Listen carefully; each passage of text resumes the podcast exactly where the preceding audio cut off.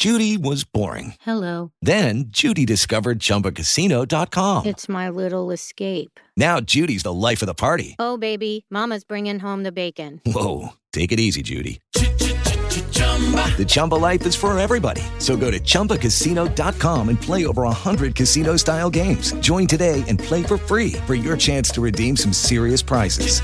chumba ChumbaCasino.com. No purchase necessary. Void where prohibited by law. 18 plus terms and conditions apply. See website for details.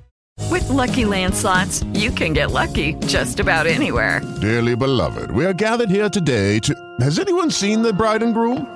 Sorry, sorry, we're here. We were getting lucky in the limo and we lost track of time. No, Lucky Land Casino, with cash prizes that add up quicker than a guest registry. In that case, I pronounce you lucky. Play for free at LuckyLandSlots.com. Daily bonuses are waiting. No purchase necessary. Void where prohibited by law. 18 plus. Terms and conditions apply. See website for details. This Christmas, feel joy, gift joy, and send them joy with the perfect gift at Arnott's. Explore an endless array of gifting that will bring joy to everyone on your list. Shop Irish at the Christmas market. Support emerging new businesses with Pitch 22. Or find something extra special from one of our world class brands. Shop in store and online at arnott's.ie. Life's full of things we can't depend on, like the Irish weather, predictably unpredictable. When you're cutting it fine, but the tractor in front is out for the day. No winner of this week's you know what. So much for Lucky 7. But some things you can depend on, like in home heating. Emo, Jones Oil, and Campus Oil are now CERTA, delivering the same warmth to your home now and into the future. For home heating you can depend on, see CERTAIreland.ie. Monsters is a podcast about the worst human beings on the planet. The episodes of this podcast deal with murder, dismemberment, torture, rape, child abuse, and mental illness. Please turn back while you still can. Listener discretion advised. When Ronald Clark O'Bryan found himself in massive debt, he weighed all of his options before coming up with a plan to ease his financial burden. He took out insurance policies on his own children, gave them each a piece of poisoned Halloween candy, and claimed that the candy had come from a stranger while trick or treating, ruining the holiday for generations of kids to come. This is Monsters. Come back and find out that he's deceased. Tapping me on the head, telling me I'm cheating, telling me I'm, you know, let me see your phone. Just kill her, and she died. I think Diego Campione is totally in the wrong, and I hope he burns in hell for all his sins. Hell's not a very fun place. I only have two hands. I'm not four hands, girl. I'm two hands. And our nose just get escalated, escalated.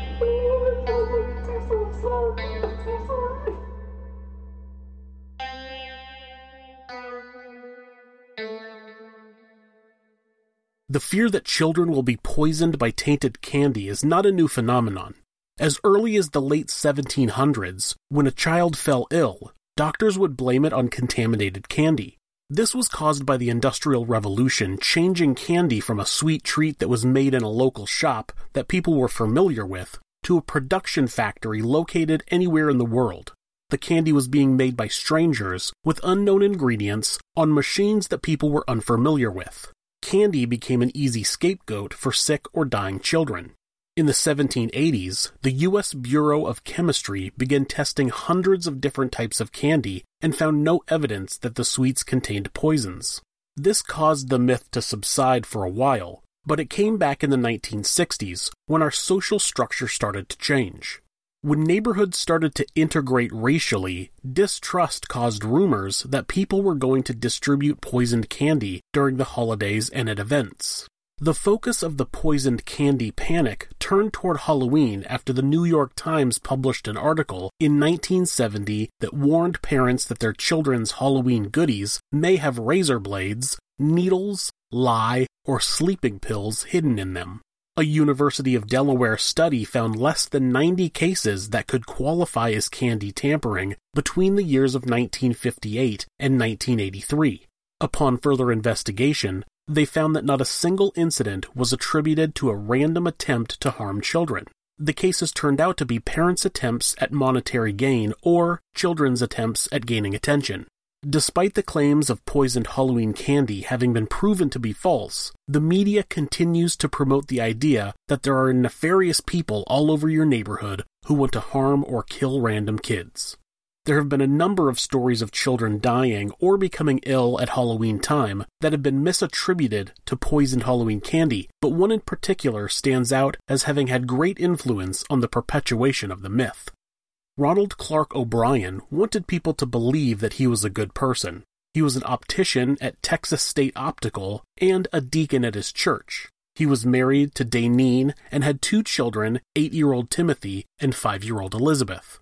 O'Bryan was hiding the fact that he was over $100,000 in debt. He was in default on several loans and was about to have his car repossessed.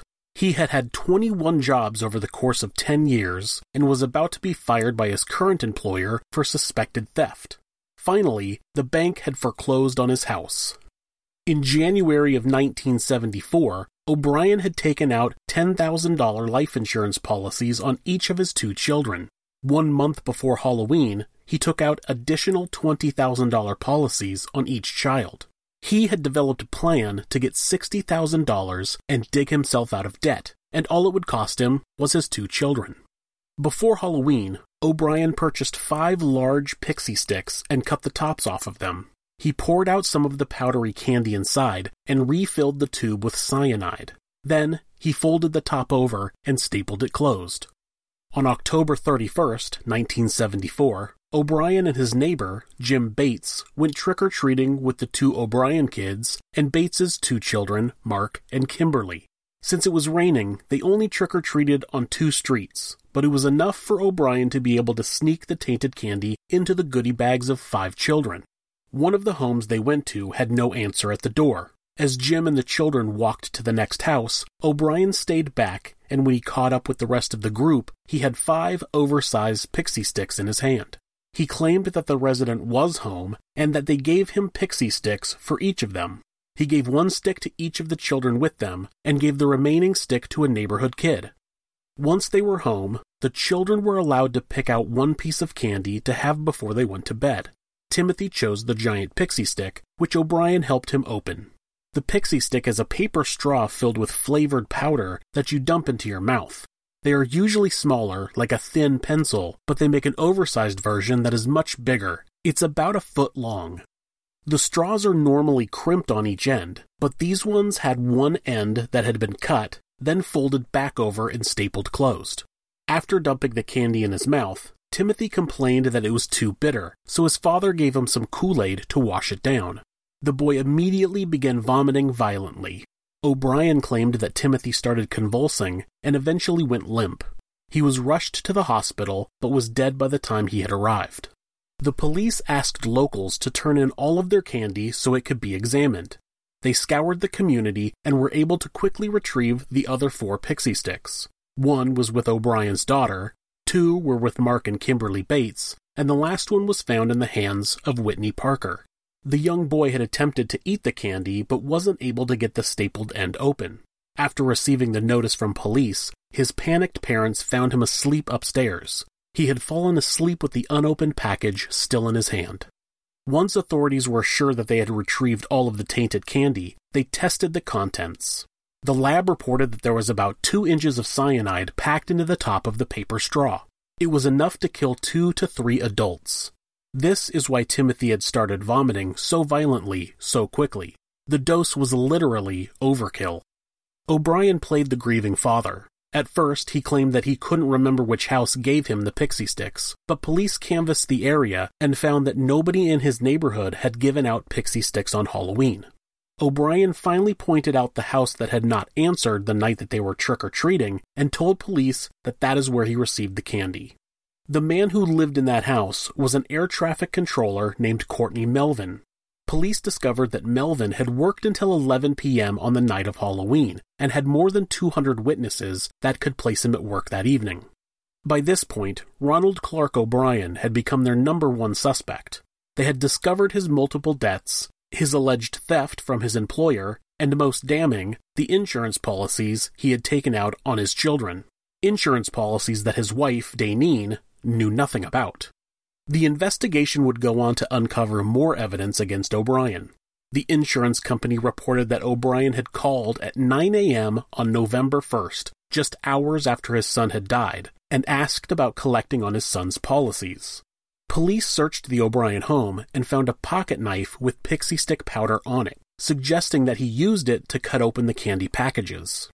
One of the customers from Texas State Optical, who was a chemical salesman, testified at the trial that O'Bryan had asked him a lot of questions about poison and where to buy it.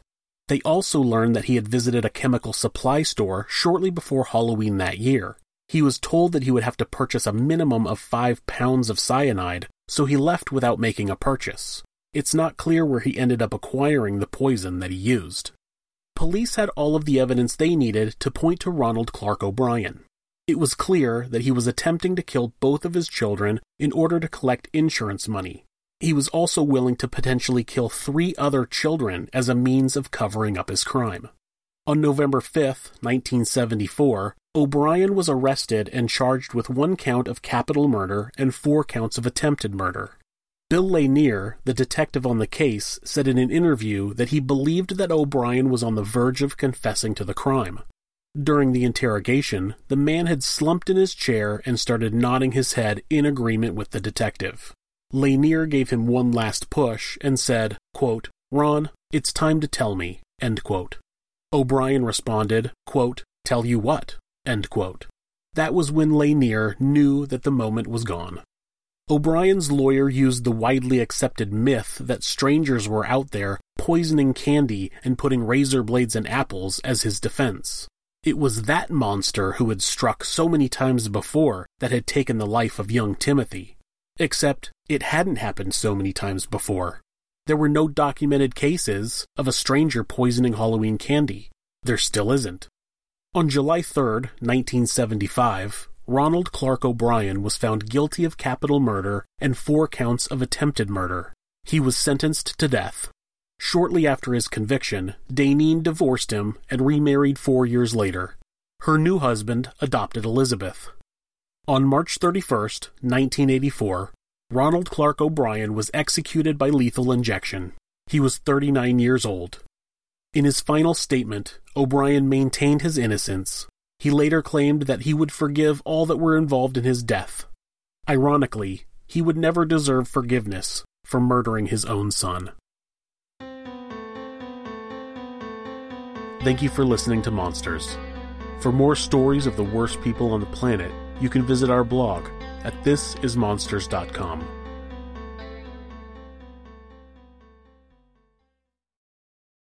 Life's full of things we can't depend on, like the Irish weather predictably unpredictable. When you're cutting it fine, but the tractor in front is out for the day. No winner of this week's you know what. So much for Lucky 7. But some things you can depend on. Like in home heating. Emo, Jones Oil, and Campus Oil are now CERTA, delivering the same warmth to your home now and into the future. For home heating you can depend on, see CERTAIreland.ie. This Christmas, feel joy, gift joy, and send them joy with the perfect gift at Arnott's. Explore an endless array of gifting that will bring joy to everyone on your list. Shop Irish at the Christmas market, support emerging new businesses with Pitch 22, or find something extra special from one of our world class brands. Shop in store and online at arnott's.ie.